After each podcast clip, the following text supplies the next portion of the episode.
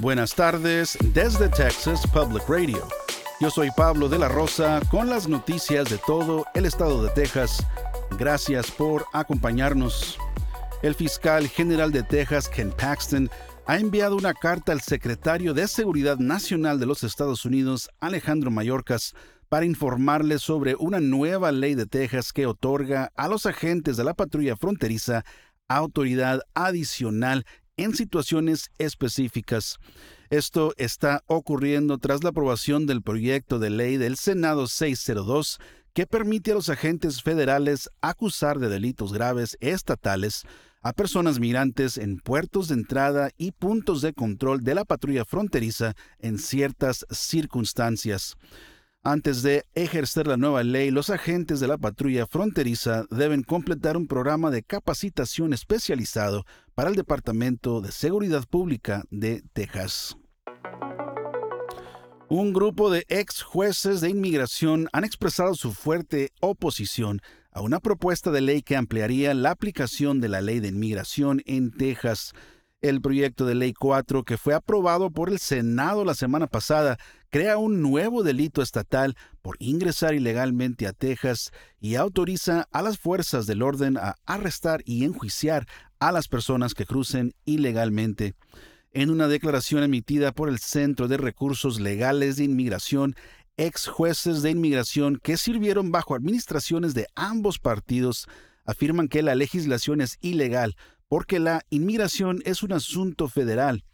Ellos sostienen que los jueces magistrados estatales no pueden llevar a cabo procedimientos de inmigración ni emitir órdenes de deportación. El Consejo Municipal de San Antonio aprobó un proyecto solar municipal de casi 31 millones de dólares que instalará sistemas de energía solar en techos, estacionamientos y parques de 42 instalaciones de la ciudad este proyecto es considerado el más grande de su tipo hasta la fecha. El acuerdo con la empresa local de producción de energía solar llamada Big Sun Solar busca avanzar hacia el objetivo de energía neta cero, que significa producir la misma cantidad de energía que se consume para todos los edificios municipales de la ciudad para 2040.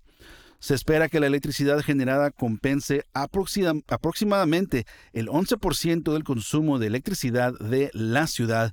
Además, se crearán más de 15 empleos a tiempo completo. El alcalde Nirenberg señaló que este proyecto reducirá la dependencia de la ciudad a la red eléctrica y servirá como ejemplo nacional para reducir las emisiones de carbono y promover un futuro más saludable. La instalación comenzará en la primavera de 2024 y se completará en el otoño de 2026, ofreciendo también sombra en parques y centros comunitarios.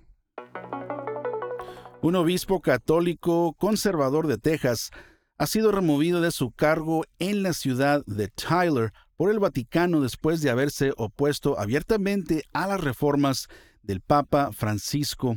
Al obispo Joseph Strickland se le pidió que renunciara después de una investigación realizada por un comité de obispos de los Estados Unidos. Strickland se negó a renunciar y fue posteriormente destituido por el Papa.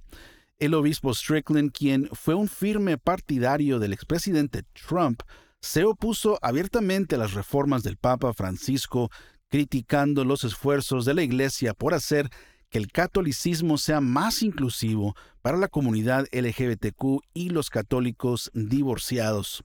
Strickland también habló fuertemente en contra de la creciente participación de las mujeres en el ministerio. El obispo encargado de Austin ha sido designado para reemplazar temporalmente a Strickland. Esto ha sido TPR Noticias al Día. Nos vemos mañana martes con más reportajes de todo el estado. Siga nuestro canal en YouTube o Facebook para no perderse ninguna historia. Desde el Valle del Río Grande para Texas Public Radio. Yo soy Pablo de la Rosa. Este año en Texas Mutual Insurance Company estamos celebrando 25 años de dividendos con un récord de 340 millones distribuidos en negocios de Texas. Vea cómo los negocios son mejores con Texas Mutual en texasmutual.com diagonal dividendos.